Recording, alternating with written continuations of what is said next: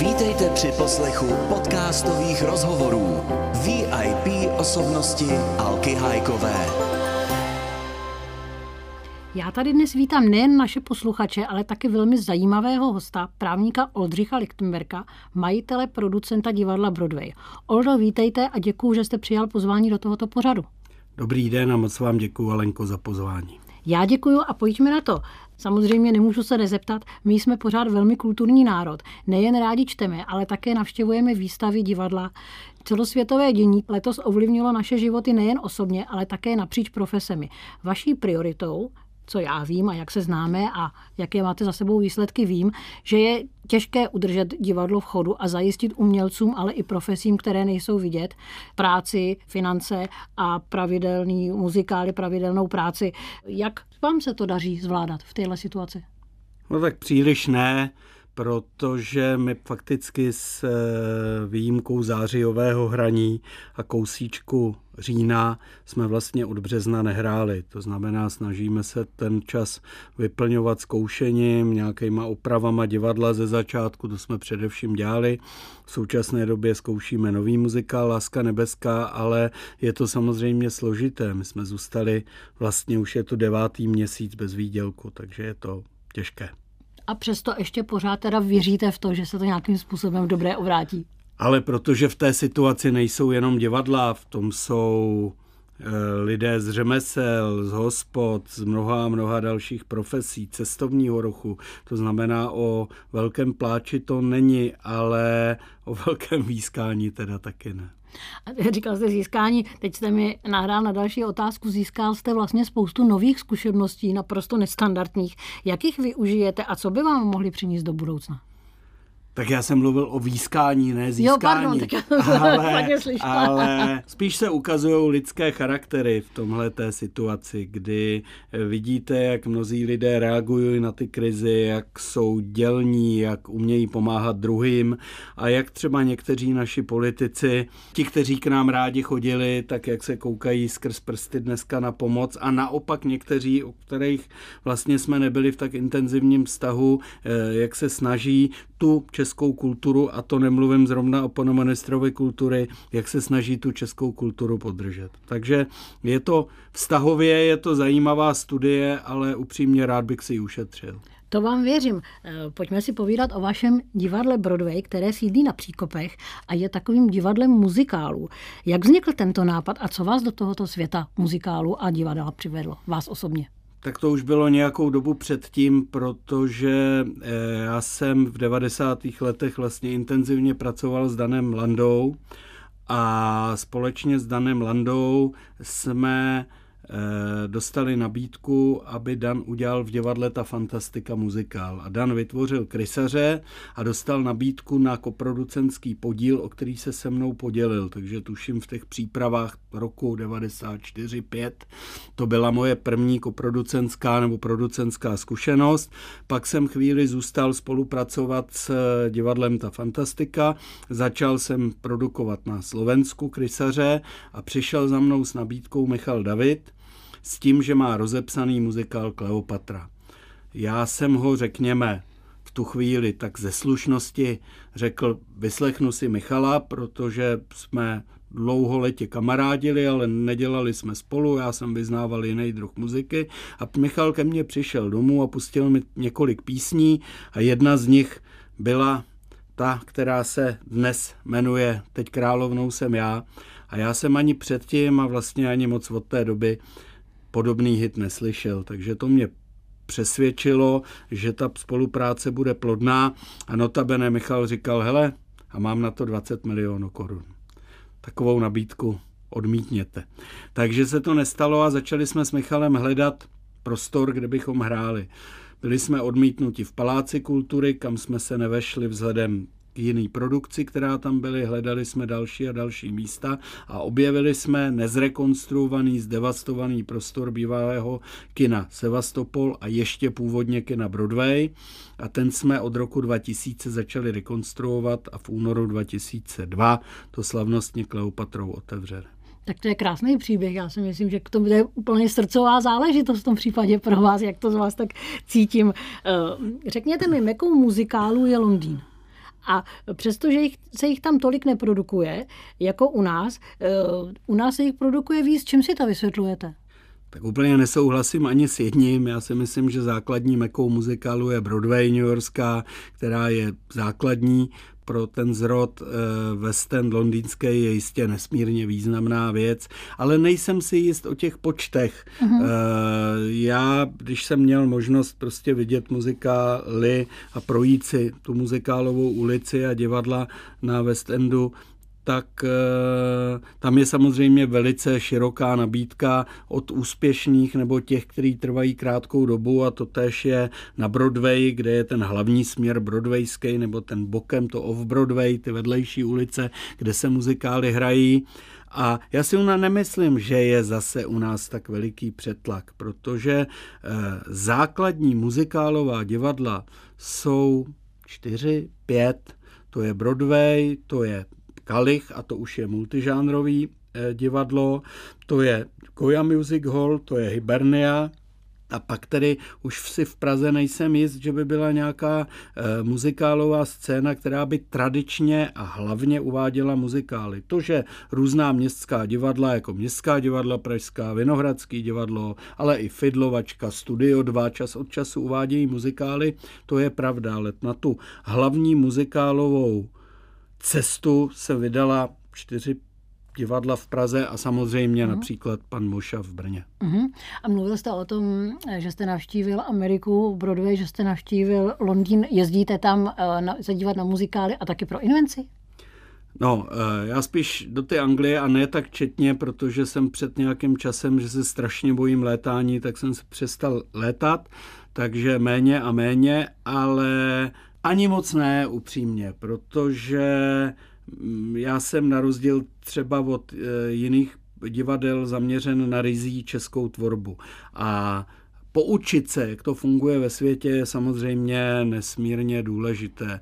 Vidět muzikály, u kterých vím, že nikdy nedokážu jejich výpravnost, nikdy nedokážu jako je Lví král, to jsou prostě představení, ze kterých já jsem unešen a vím, že nikdy nejdou zpracovat u nás tak, eh, aby okopírovali alespoň částečně ten originál. To je těžký a to je složitý. To znamená, ano, rád to vidím. Taky se mi mno, moc krát stalo, že jsem odešel v půlce, nebo že jsem se protrápil tím představením, zvlášť když bylo třeba eh, určeno malinko pro jiný etnikum nebo pro jinou mentalitu, jako jsme my. A proto prostě já jako nacionalista jsem prostě se soustředil na původní českou tvorbu a na muzikály, které se hrajou především v České republice. A když prostě mají tu ambici a dostanou se dál, jako se nám to párkrát povedlo, tak pánu bohu děkuju. Ale, ale ta, to soustředění je jinak a ten směr je jiný, než je odebírat světové licenční muzikály. Říkáte, nebo já to velmi dobře vím, že se specifikujete na českou tvorbu. Vím o vás, nebo jste mi prozradil, že jste právník, který se zabývá autorskými právy. Je i v české muzikálové scéně problém s autorskými právy?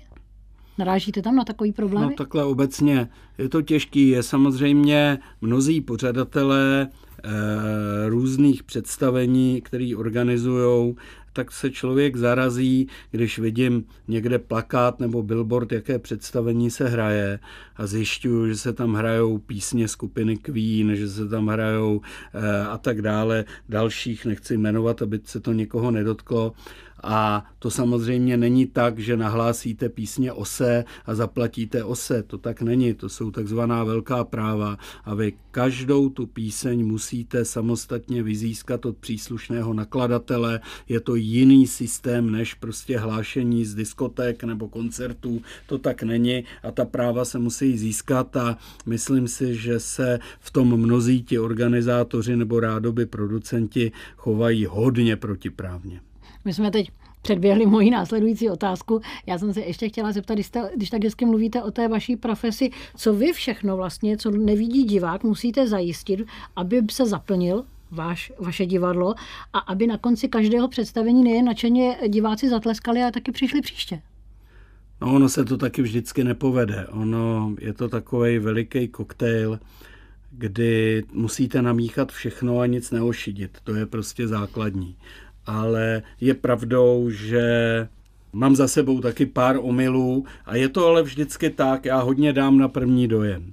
A vždycky, když mě ta myšlenka, ten nápad, to téma, ta písnička zaujme na první dobrou, tak ono to většinou vyjde. Uh-huh. A ve chvíli, kdy jsem přesvědčován nějakou argumentací složitou a nechám se vmanévrovat do toho, aby to představení vzniklo v momentu, kdy tam je jakýkoliv kalkul, tak tady zas převládají ta představení, která nedopadnou dobře. To znamená, já sázím hodně na tu moji první intuici toho, že tento směr je správně. Je to důležitý už taky proto, že já za ty chyby odpovídám. Není nikdo nade mnou, ke komu bych šel skládat účty. To prostě musím do spořitelny a tu ztrátu zaplatit v momentu, kdy se mi nedaří. A aby přišli, my děláme představení pro lidi, my děláme představení, což nám mnohdy kritika vyčítá, že údajně nedosahují té jejich eh, nastavené úrovně. Já si to nemyslím. Naše divadlo je opravdu poctivý a jak ty výkony autorů, tak eh, výkony interpretů na jevišti jsou prostě vrcholný. A je to složitá a těžká disciplína, mnohdy podceňovaná muzikál a najít v tom člověka, který bude schopen všechny ty oblasti toho výkonu absolvovat na jedničku nebo dobře, to je strašně těžký.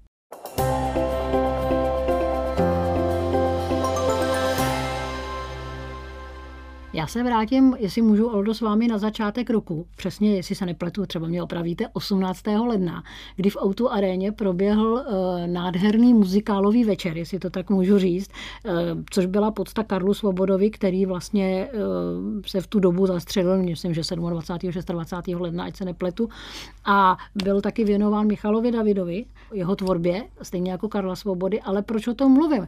Já jsem tím chtěla říct, že já jsem měla tu čest díky vám sedět poblíž, eh, poblíž nejenom teda toho jeviště, ale i mezi lidma. A když, jsem, když byla přestávka, nebo ty lidi odcházeli, tak jsem viděla to příšerní dojetí a dokonce někteří lidi plakali a byli z toho večera naprosto nadšený. Jak se vám to podařilo? To opravdu klobouk dolů. Lenko, děkuju. A ono je to prostě tak, že my jsme, tak jak jsem říkal před chvílí, my jsme to prostě neošidili. Eh, ten večer byl oslavou dvou největších muzikálových skladatelů, který tady jsou a byli do dnešní doby, a to je Karel Svoboda a Michal David. Každý tam měl ty čtyři, podle našeho názoru, nejslavnější muzikály a byl tam obrovský orchestr. To znamená, tam byla symfonická část, big beatová část Charlieho Blaška, hudba hradní stráže, tam bylo prostě na jevišti 120 muzikantů, taneční kampeny, tom. A ve chvíli, kdy přišli ti mladí a začali zpívat a viděli prostě, jak hraje neuvěřitelně ten orchestr, tak zpívali, řekněme, až nad rámec svých možností. A když to viděli ty naši bardi, kteří už mnohokrát zažili vyprodané veliké sály a haly, tak jim to samozřejmě nedalo, když viděli, že zpívají na plný plyn ti mladí, tak zpívali taky jako o život. A ta energie v tom koncertu byla strašně cítit. A já mám dobrou zprávu a snad nás covid nepřemůže. V únoru 2022 Eh, jsme si opět pronajali o arénu a budeme dělat jakési pokračování nejslavnějších českých muzikálů a bude se to jmenovat Nejslavnější české muzikály 20 let divadla Broadway. Takže tam zazní eh, v podobné velké hudební sestavě, tam zazní všechny muzikály, které prošly prknama divadla Broadway. No tak já vám na to držím palce a určitě věřím, že to dobře dopadne a zase bude naplněná sportovní hala tak jako byla teď. Ale jestli se nepletu, neměli vy jste náhodou to mít i v televizi přenos? Nemělo to být? Bude, pokud vím, tak se to někdy o Vánocích bude vysílat na Primě, tuším 5. nebo 26. Tak, tak prosince jako hlavní pořad. My jsme se dostali vlastně k těm umělcům, které vy vlastně živíte, zaměstnáváte a někdy vlastně ten jejich život je o emocích. Jaké vlastnosti a schopnosti musí mít manažer, myslím jako vy, aby vlastně zvládl eh, to vše v té pragmatické rovině? Tak umělci jsou proslulí tím, že hrajou 24 hodin denně.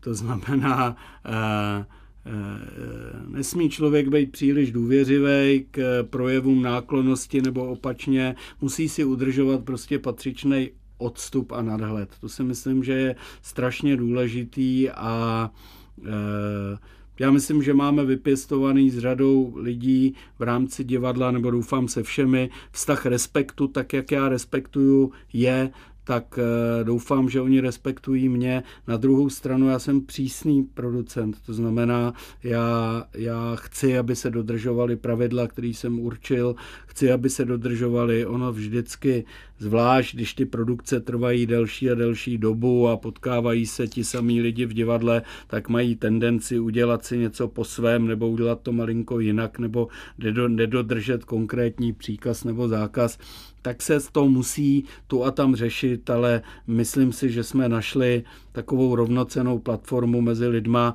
kteří jsou na jevišti, za jevištěm, anebo těm, kteří sedí v ty kanceláři, jako jsem třeba já, a vzájemně si respektujeme a ta pravidla se v zásadě dodržují v divadle. A vy mluvíte eh, velmi hezky a já jsem z toho pochopila, nebo i vím, že jste obrovský profesionál, to znamená, že si k sobě i hledáte lidi, kteří jsou na stejném levelu, na stejné úrovni profesionální, ať už jsou to teda uh, muzikanti, skladatelé nebo zpěváci?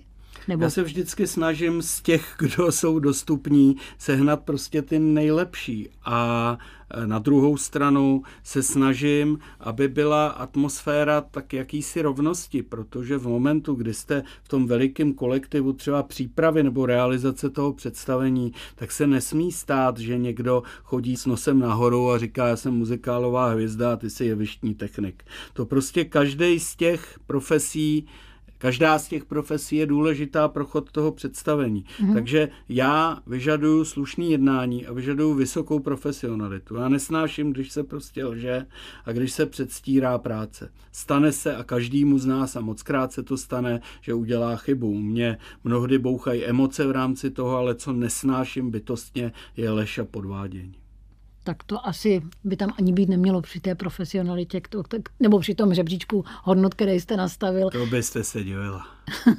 Opravdu. Ano. Eh, řekněte, eh, nebo respektive podle mého názoru, je velmi důležité také to štěstí na ty lidi. Jakými se člověk obklopí. Eh, měl jste vlastně v životě štěstí na lidi?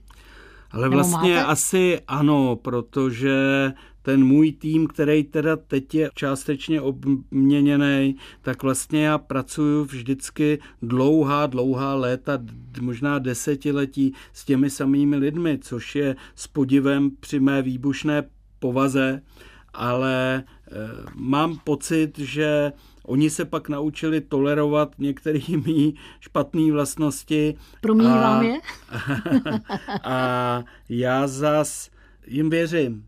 To znamená, eh, a neprokázalo se mi až na výjimky a ten tým prostě drží dlouho pohromadě a já jsem za to rád. To znamená, to nepoznáte na žádném pohovoru, žádným doporučením. Prostě nejlíp je s tím člověkem pracovat a tam zjistíte, jestli je to člověk dělný a dle toho ducha, který ho potřebujete, nebo ne.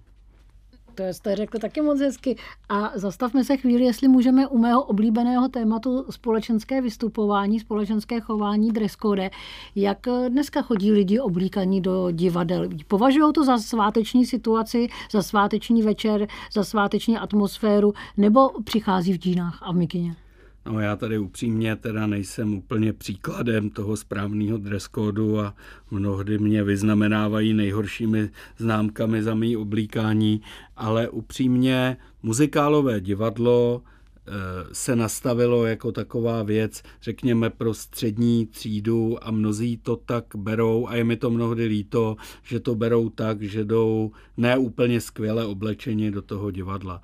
Na druhou stranu, jak moc krát říkám, muzikálové divadlo vytvořilo po takovém času ochabení zájmu o český divadlo takový můstek, který naučilo lidi chodit zpátky do divadla. To znamená, eh, lidi jdou na muzikál, líbí se jim to a začnou třeba dostanou chuť e, jít na složitější žánr, na zajímavou činohru a samozřejmě, když jdou do e, domu typu, jako je Národní divadlo, tak i tuší, že tady ten, ty jejich roztrhaný džíny nejsou správně, u nás to tak tu a tam necítí. Ale já si myslím, že u vás to asi je, je takový jako volnější, ne, než když jdu do Národního divadla, že nemusím teda... No jasně, samozřejmě, to je pro ně je jít do Národního divadla otázka třeba jednou, dvakrát za život, k nám ty lidi chodí třeba dvakrát do měsíce. A možná proto k nám chodí jako domů a taky se tak oblíkají. a právě třeba proto, že se tam cítí dobře. Tak I to může být důvod. Oldo, vy a Franta Janeček, bývalý manažer Karla Gota, jste asi jediní, kdo dává zpěvákům stálou práci, angažma. Oni sami často říkají, že nikdo nemá zájem už objevovat nové tváře, nové talenty a pokud ano, tak v rychlo pořadech typu tvoje tvář. Proč tomu podle vás tak je? Za asi to nemyslím, že jsem to já a František Janeček dodáváme práci těch divadel, když tady vidím. Eh, za prvé, my jsme, vy jste to nakousla před nějakou dobou, ale neplatí to jenom pro oblast muzikálu. My máme opravdu hodně divadel. A ta divadla, ta, ta veřejná nebo veřejně podporovaná divadla, ty mají stálý soubory a zaměstnávají spousty herců, tanečníků a tak. Ale i pokud jde o ta soukromá divadla, který nemáme ty lidi ve mzdě, tak to nejsem já a Janeček, to je prostě Kalich má tři scény, eh, hraje pokud samozřejmě není covid, hraje šestkrát, sedmkrát týdně, divadlo Hibernia hraje spoustu představení, Fidlovačka hraje spoustu představení. To znamená, já si myslím, že ty práce pro lidi je hodně. A proč se nedává práce eh, těm mladým? No, my pořádáme konkurzy vždycky, to znamená, není představení, který bychom obsadili čistě od stolu, byť řada těch rolí tak je. Na druhou stranu musím říct, že eh, těch talentů za stolik se tam neobjevuje. Je to prostě čas od času a já mám třeba eh, se od Mídlového prince děláme s Martinem Schreinerem. Martin Schreiner je tuším z loňské tváře, eh, nebo superstar, já nevím, kde byl druhý nebo třetí ten Martin. A my jsme s ním dělali a děláme dva roky předtím, než byl a on se postupně vybrušuje eh, v ten diamant. No, takže eh, objevují se nový talenty, objevují, ne vždycky je vyprofiluje ta talentová soutěž v televizi, ne vždycky se najdou do konkurzu, přijdou třeba na základě jakéhosi doporučení, no a uvidíme. Máme třeba z těch mladých je Nelly Řehořová a ten Martin Schreiner jsou velký talenty, jsou u nás v divadle. A když eh, bych měla chuť přijít k vám, nebo jakýkoliv posluchač k vám do konkurzu, chtěla bych si u vás zatančit nebo zaspívat, co pro to musím udělat? Vypisujete konkurzy? Nebo? Hleďte, vypisujeme, Alenko, konkurzy vždycky, když připravujeme nový nebo mhm. obnovený mm-hmm. představení, tak vypisujeme konkurzy a tam na každou z těch rolí e, se píšeme prostě charakteristiku a toho, co si ty lidi mají připravit. A e, bývalo před těma mnoha a mnoha lety, že na ty konkurzy chodili fakt zvláštní lidi z ulice, kteří chtěli v tom být. Dneska to sleduje spíš ta odborná veřejnost, to znamená, nechodí už takový kvanta lidí, z nichž prostě po prvním slovu nebo prvním tónu je vyhazujete.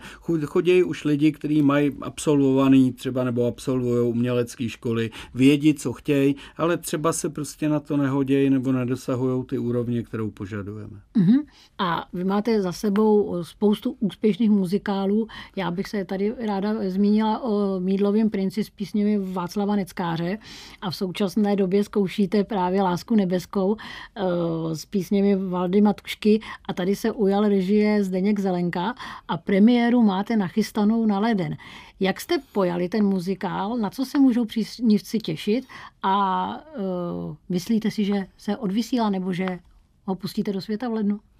No, já jsem si vlastně splnil sen uh když jsem začal připravovat, což je pět nebo šest let zpátky Mídlovýho prince, tak jsem eh, vlastně si dal takový předsevzetí, že bych rád eh, udělal muzikály z písniček té nejslavnější čtveřice, nebo dle mého názoru nejslavnější čtveřice eh, zpěváků 60. a 70. let, což byl prostě Neckář, Got, Matuška a Vondráčková a to se mi splnilo. Vlastně každému z nich e, jsme vytvořili muzikál, každý z nich e, žije plným životem a funguje.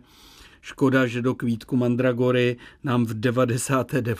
repríze, kdy druhý den jsme měli slavit s tou reprízu, což je muzikál z písní Heleny Vondráčkový, přišel ten covidový zákaz a od té doby jsme to nehráli. Čas růží, muzikál Karla Gota se hraje v Karlíně a tenhle ten muzikál bude malinko odlišný a je to taková smutná duchařská komedie s vlastně hrozně smutným začátkem a já moc nechci prozrazovat.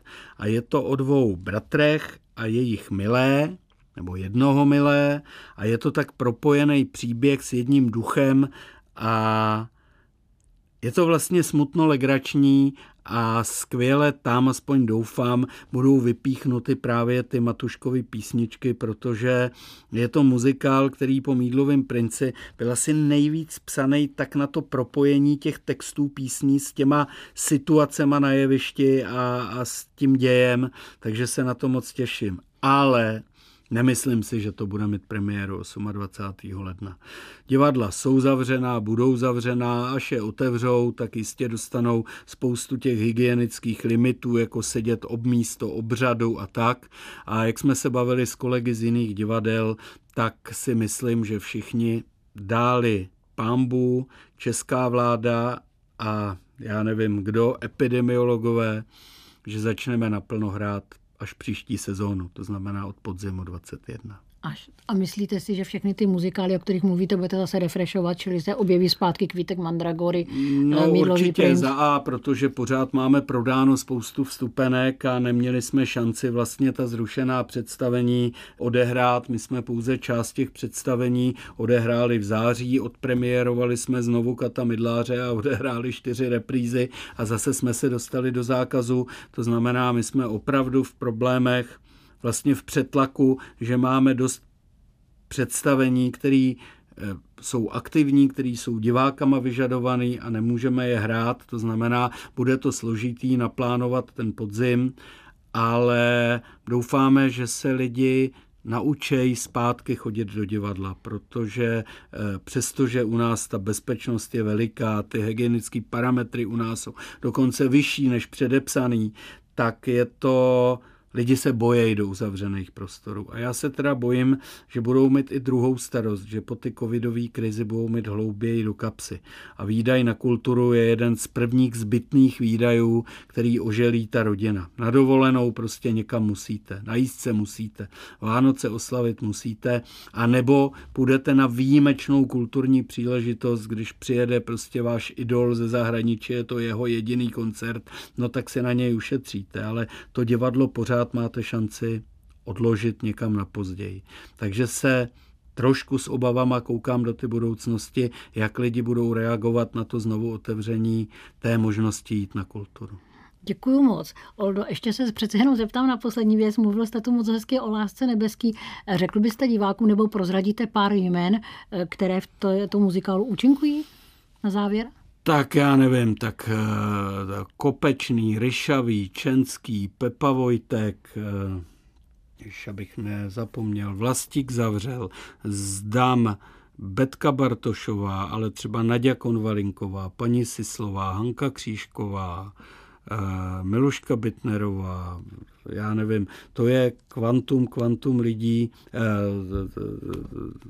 nevím, fakt, abych na ně, pan Peroutka, já nevím, abych fakt na nikoho nezapomněl. Takže můžu doporučit posluchačům, aby vás sledovali na vašich no, webových je, stránkách, ať se no podívají je. na... Brod... Představení to bude krásný, snad toho bude pro koho hrát, ale představení bude krásný. Jsme začali vyrábět scénu, zkoušíme v těch covidových režimech už asi týden nebo necelý týden zkoušíme, takže my jsme na na to, to představení bude v lednu připravené, ale obávám se, že ho nebude pro koho pustit. Tak uvidíme, jak to všechno dopadne. Já vám moc, Oldo, děkuju, že jste přišel, že jste si udělal čas nejen na mě, na posluchače a přeju vám moc a moc štěstí. Alenko, bylo mi to moc milé, děkuji za pozvání a mějte se moc krásně. Děkuji.